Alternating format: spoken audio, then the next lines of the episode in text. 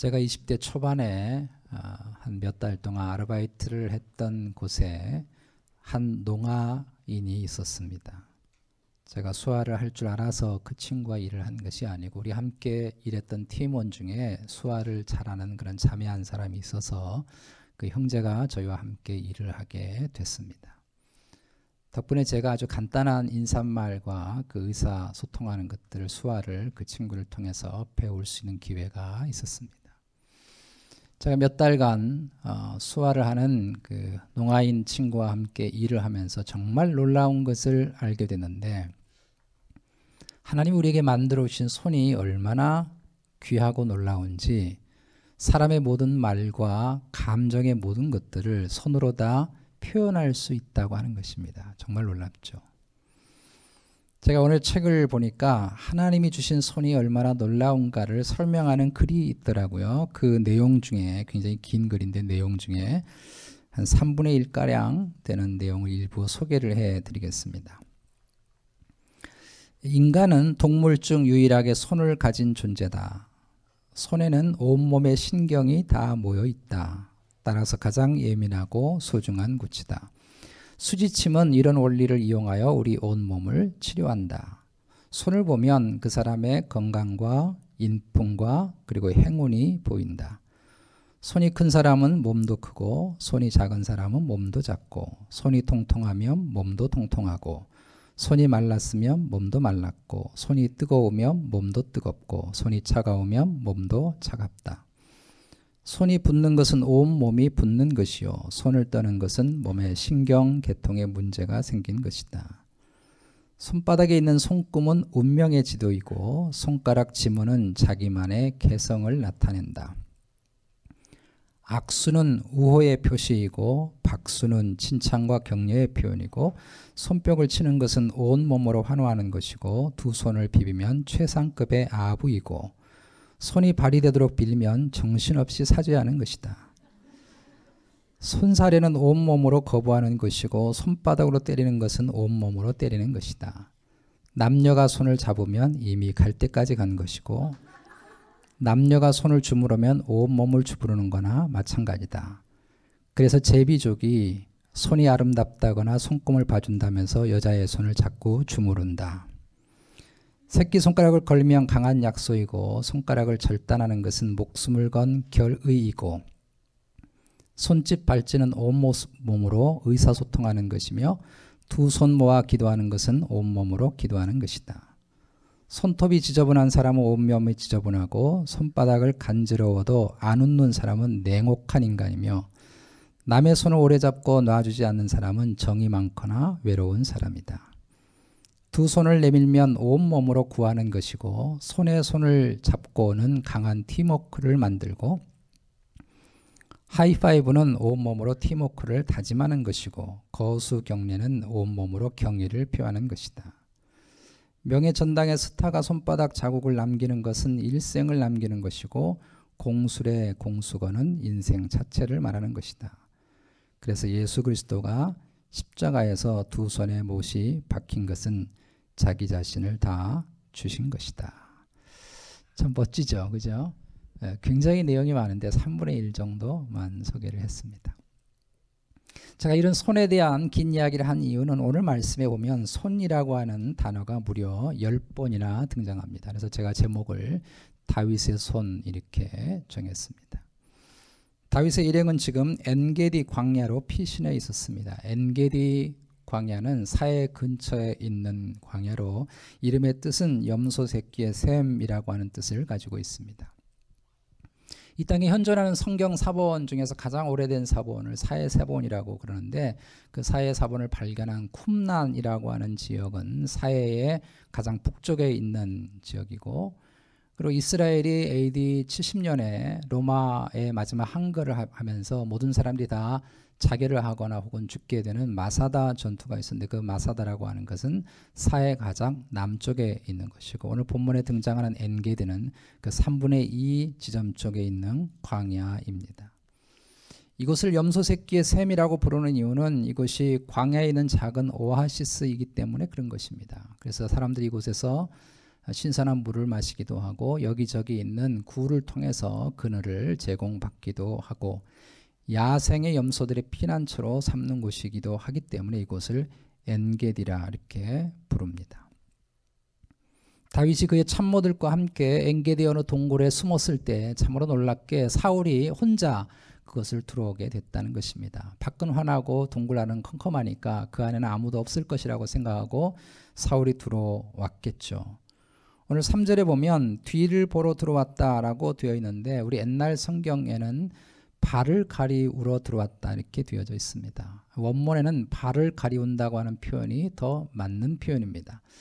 이스라엘 백성들이 발을 가리운다고 하는 건 두 가지 경우를 말하고 있는데 하나는 잠을 잔다는 뜻이기도 하고 하나는 큰 일을 본다는 뜻이기도 합니다. 모두 옷으로 자기, 자기 발을 가리우는 하체를 가리우기 때문에 생겨나는 그런 말입니다.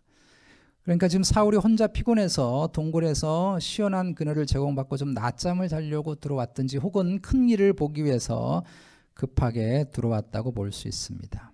여하튼 이 순간은 다윗의 지금까지의 삶에서 가장 좋은 기회를 맞이하게 된 것입니다. 다윗의 신복들이 어, 흥분했습니다. 이건 하나님이 주신 기회라는 것이죠.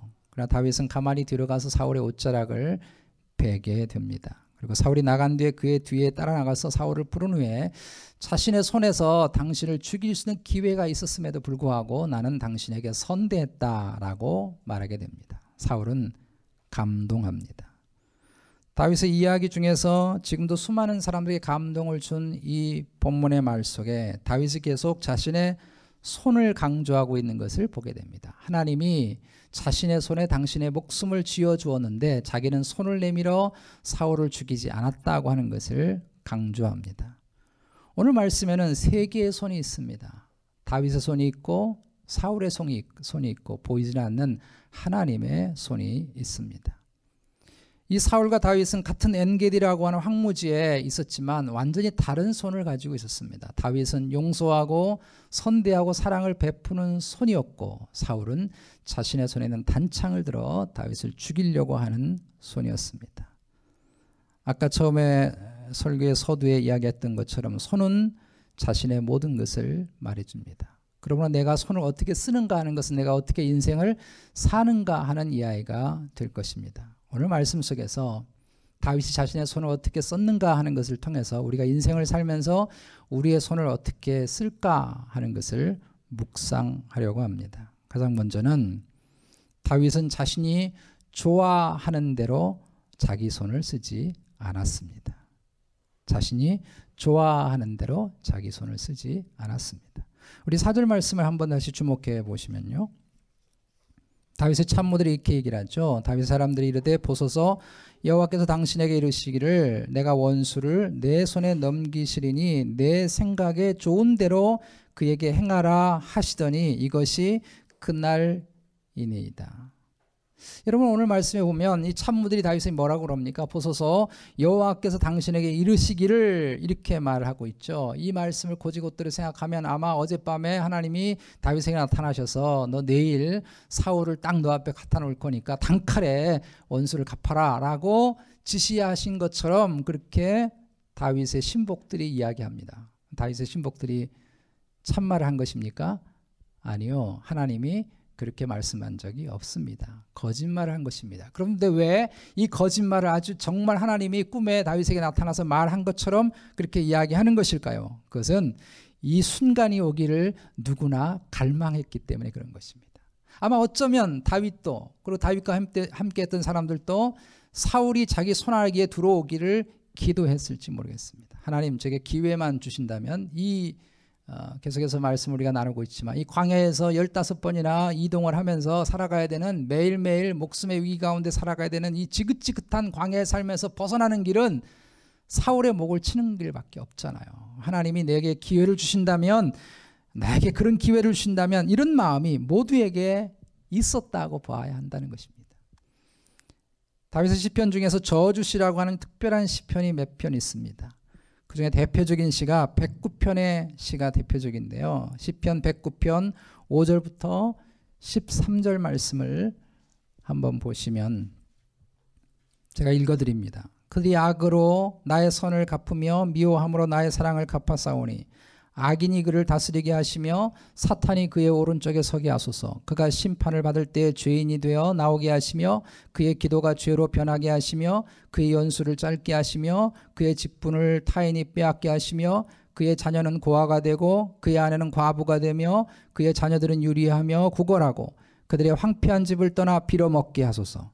고리되고 많은 자가 그의 소유를 다 빼앗게 하시며 그가 수고한 것을 낯선 사람이 탈취하게 하시며 그에게 인애를 베풀 자가 없게 하시며 그의 고아에게 은혜를 베풀 자가 없게 하시며 그의 자손이 끊어지게 하시며 후대에 그들의 이름이 지워지게 하소서.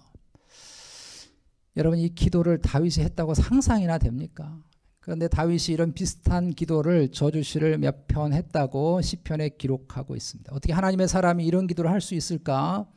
내가 선으로 대했는데 저 사람이 악으로 대했으니까 저 사람 빌어먹게 하시고 후손들도 다 망하게 해달라. 이런 어떻게 이런 이런 기도를 할 수 있을까? 여러분 이 이런 저주시는 하나님의 공의를 바라는 기도임과 동시에 다윗의 고통스러운 마음을 솔직하게 진솔하게 표현한 것입니다. 그러니 사울에 대해서 다윗이 그런 마음이 드는 순간이 왜 없지 않았겠느냐고요. 너무너무 힘든데 너무너무 괴로운데 이 사람 때문에 지금 이런 고통을 받고 있는데 너 내 손에 잡히기만 해봐라. 내가 가만두지 않아. 이런 마음이 왜 다윗에겐 없었겠으며 함께한 2천에서 3천 명의 다윗의 함께한 일행들이 왜, 왜 그런 마음이 없겠느냐고요. 지금 누구 때문에 이 고생을 하고 있는데 저 사람 내 손에 들어오기만 해봐라. 이런 마음이 왜 없었겠느냐고요. 그래서 오늘 4절에서 다윗의 신복들이 마치 이, 이 상황이 하나님이 말씀해 주신 상황이라고 표현하고 있는 것은 어떻게 보면 다윗의 솔직한 심정이라고요. 그런데 다윗은 이 결정적인 순간 마음 한켠에 언젠가 이 사람 내 손에 들어오기만 해봐. 내가 가만두지 않을 거야. 하나님 제발 좀 원수를 갚아주세요. 너무 괴로워요. 라고 마음 한켠에 생각했던 이 결정적인 순간, 정말 자기 손 안에 사울이 콱 잡혀올 수 있는 이 결정적인 순간에 다윗은 사울을 잡지 않았습니다. 지금 다윗의 손에는 지난번 높당의 성소에서 얻게 된 골리앗의 칼이 들려 있습니다. 이 칼은 그를 영웅으로 만들어준 칼이에요. 이 칼 때문에 예루살렘의 여인이 자기를 마음만이라고 환영하고 칭찬했던 그런 칼입니다.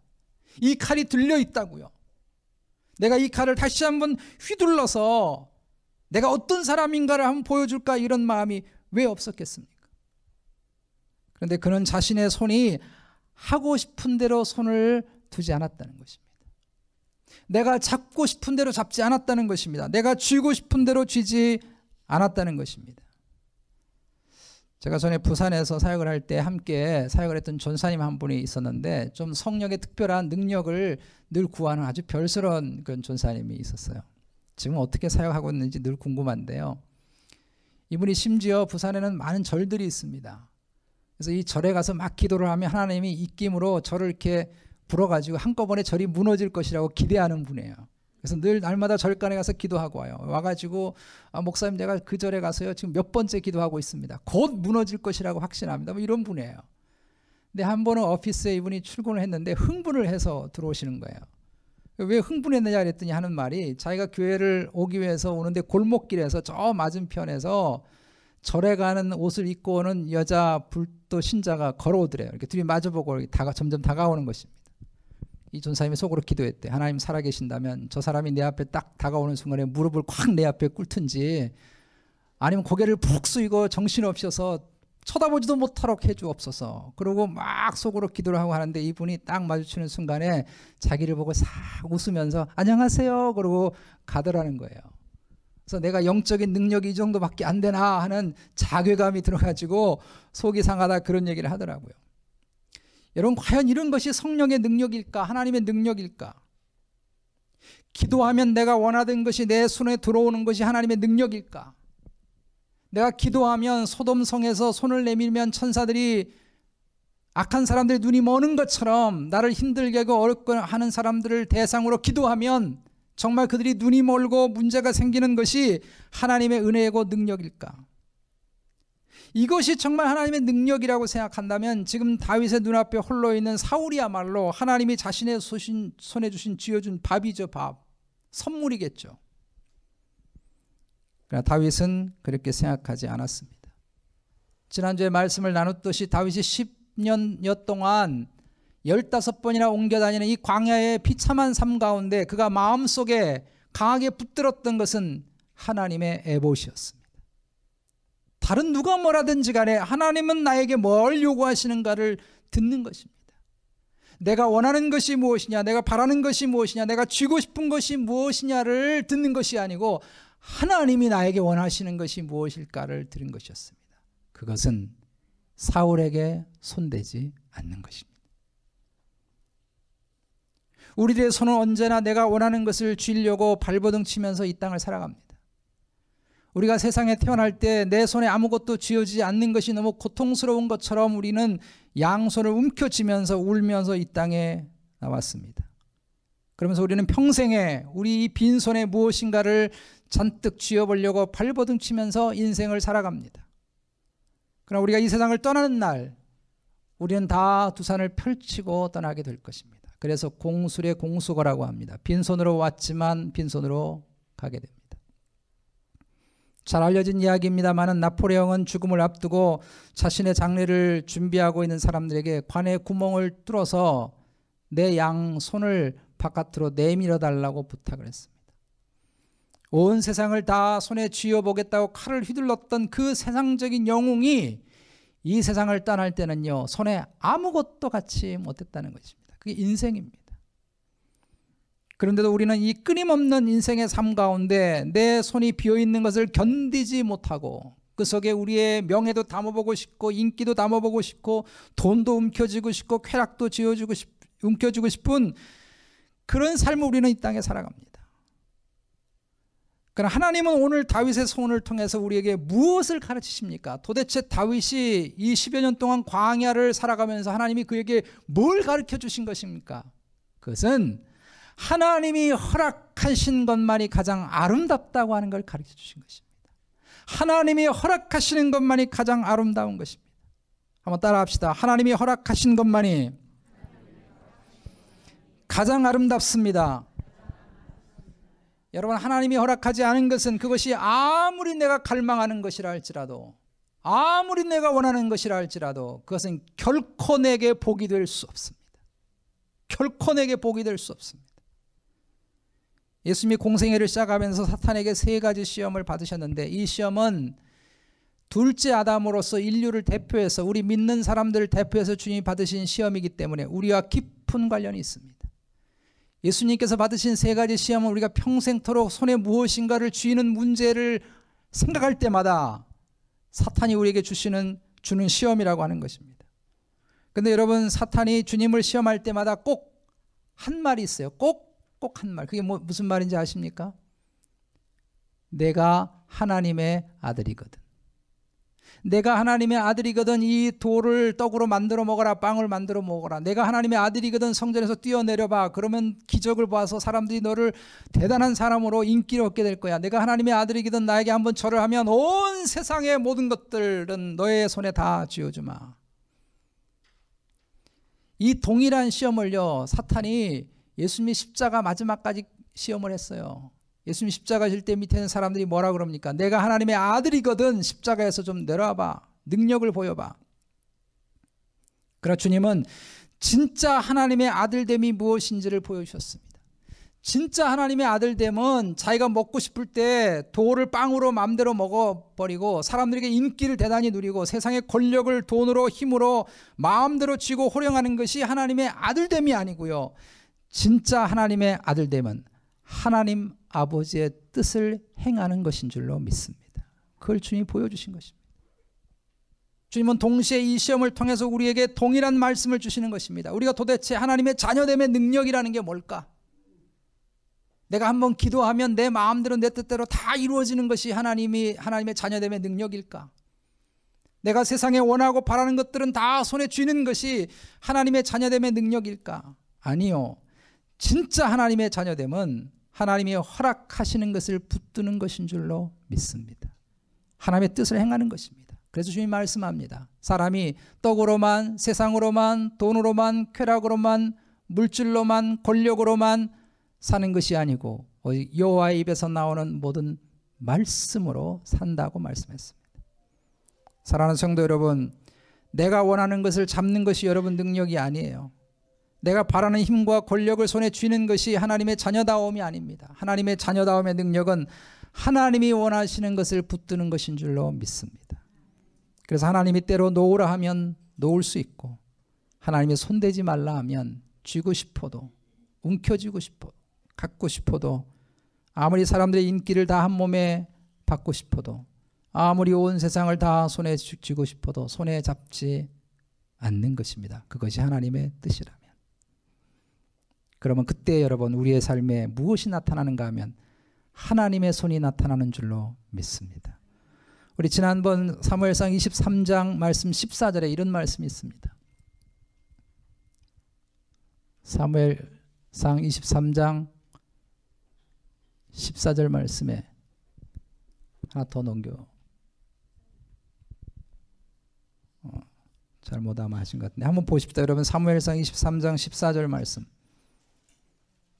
같이 한번 읽어보겠습니다. 시작. 다윗이 광야에 요새도 있었고 또 십광야 산골에도 머물렀으므로 사울이 매일 찾되 하나님이 그를 그의 손에 넘기지 아니하시니라. 아멘. 하나님이 하신다는 겁니다. 하나님이 사, 손이 다윗을 보호하시고 붙드신다는 것입니다.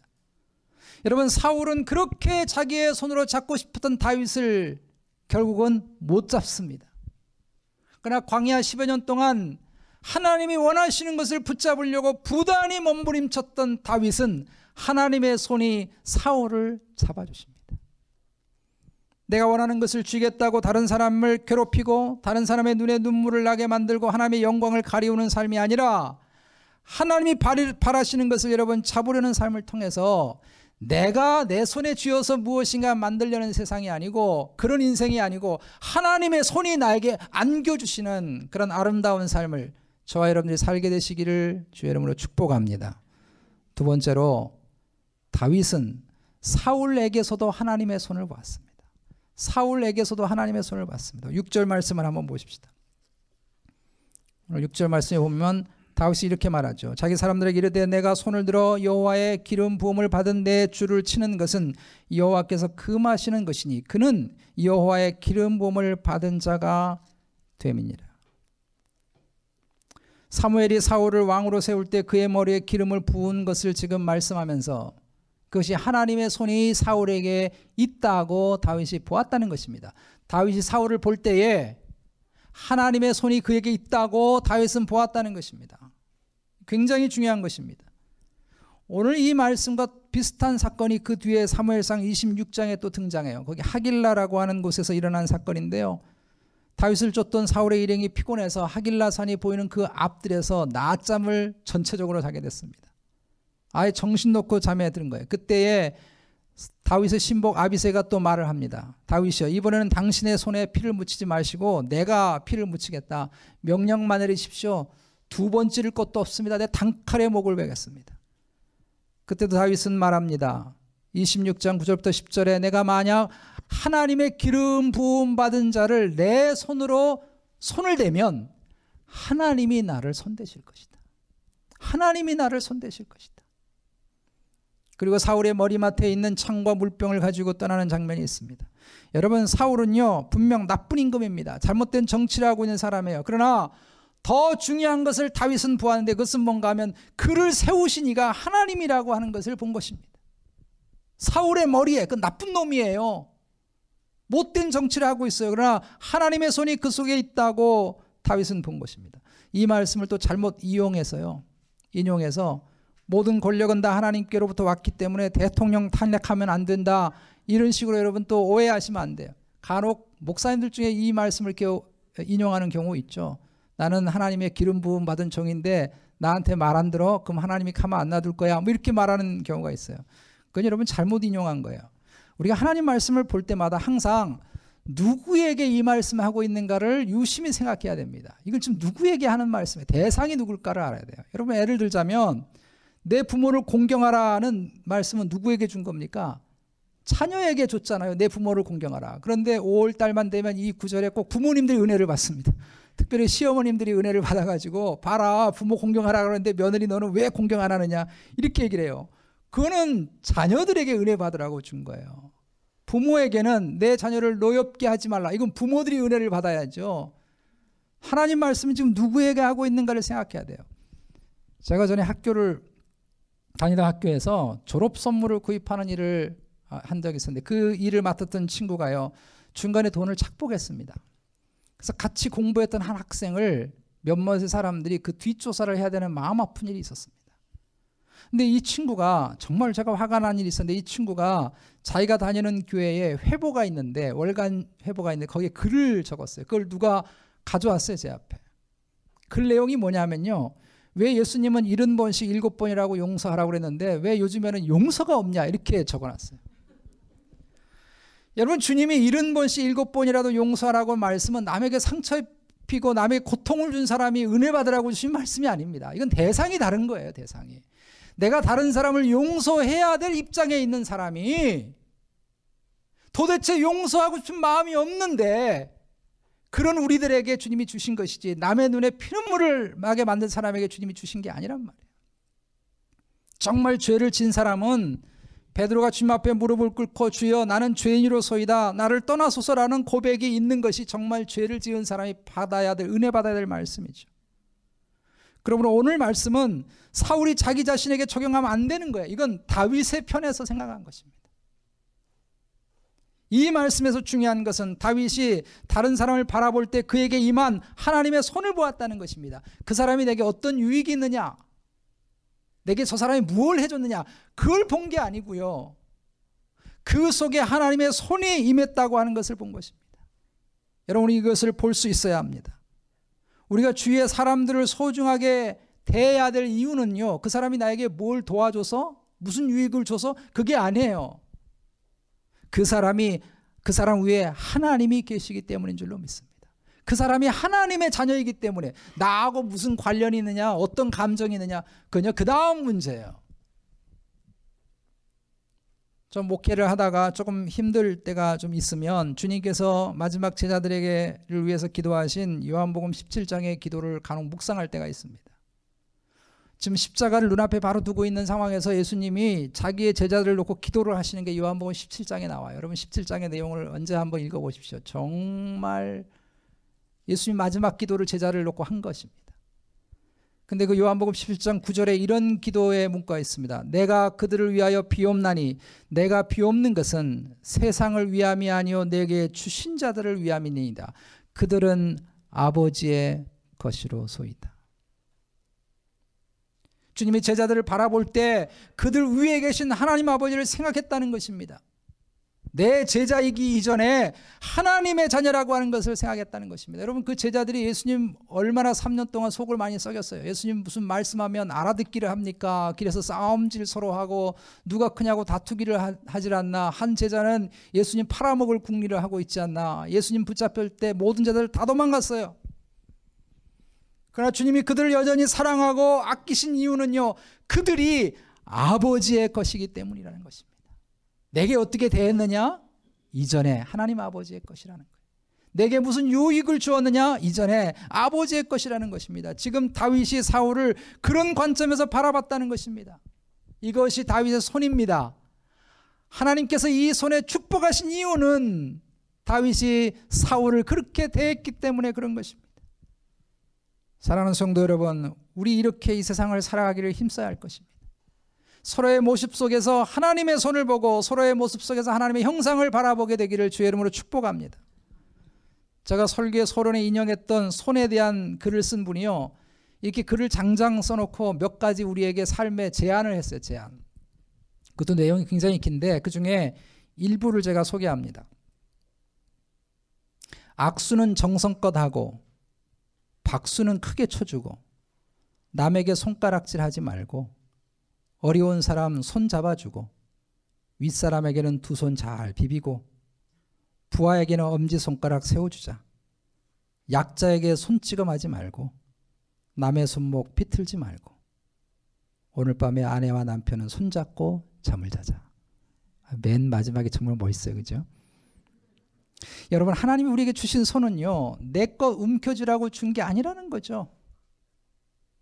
다른 사람들 속에 있는 하나님의 손을 바라보고 다른 사람을 섬기고 베풀라고 우리에게 펴놓으라고 주셨다고 하는 것입니다.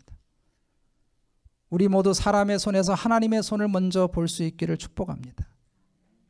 그래서 내가 만들어 가려고 하는 인생이 아니라 하나님이 만들어 주시는 복 있는 삶을 살게 되기를 주의 이름으로 축복합니다. 말씀의 결론을 맺습니다. 우리가 종종 부르는 찬양 중에 주의 손에 나의 손을 포개고 또 주의 발에 나의 발을 포개어 나 주와 함께 죽고 주와 함께 살리라 그런 찬양이 있습니다. 오늘 다윗의 모습은 그런 모습이죠. 자신의 손을 주님의 손에 포갠 것입니다.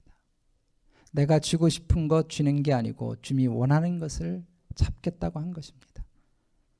그리고 사울에게서조차 하나님의 손을 보았습니다. 저는 오늘 말씀을 한 주간 이렇게 묵상하면서 제 마음에 계속 남는 구절이 하나 있었습니다. 마지막 22절 말씀인데요. 마지막 22절. 같이 한번 읽어보십시다. 시작. 다윗이 사울에게 맹세함에 사울은 집으로 돌아가고 다윗과 그의 사람들은 요새로 올라가니라. 여러분 이게 참 깊은 의미를 줘요. 지금 사울이 미안하다고 잘못했다고 용서를 빌었잖아요. 너는 이 다음에 왕이 될 것이야. 왕이 되고 나면 우리 좀 자손들 좀 기억 좀 해줘. 안 죽이겠다고 좀 맹세 좀 해줘. 이렇게 했으면 데려가야 되잖아요, 왕궁으로. 근데 마지막 22절은 너무 재밌게 사울은 자기 집으로 갔고 다윗은 요새로 혹은 광야로 갔다고 되어 있습니다. 이건 뭘 말하는가 하면 사울은 자기가 가고 싶은 곳을 갔고 다윗은 하나님이 가라는 곳을 갔다는 것입니다. 우리의 손을 주님의 손에 포개고 우리의 발을 주님의 발에 포개고 살았으면 좋겠습니다. 그래서 내가 무엇인가 다른 사람에게 아픔을 주고 때리고 상처 입혀 가면서까지 내가 무엇인가 주려고 하는 그런 인생이 아니고 하나님이 내게 안겨주시는 주님의 손의 능력을 통해서 주님께서 우리에게 만들어 주시는 아름다운 삶을 그런 열매를 그런 복을 우리 모두가 누리고 살게 되시기를 주님의 이름으로 축복합니다.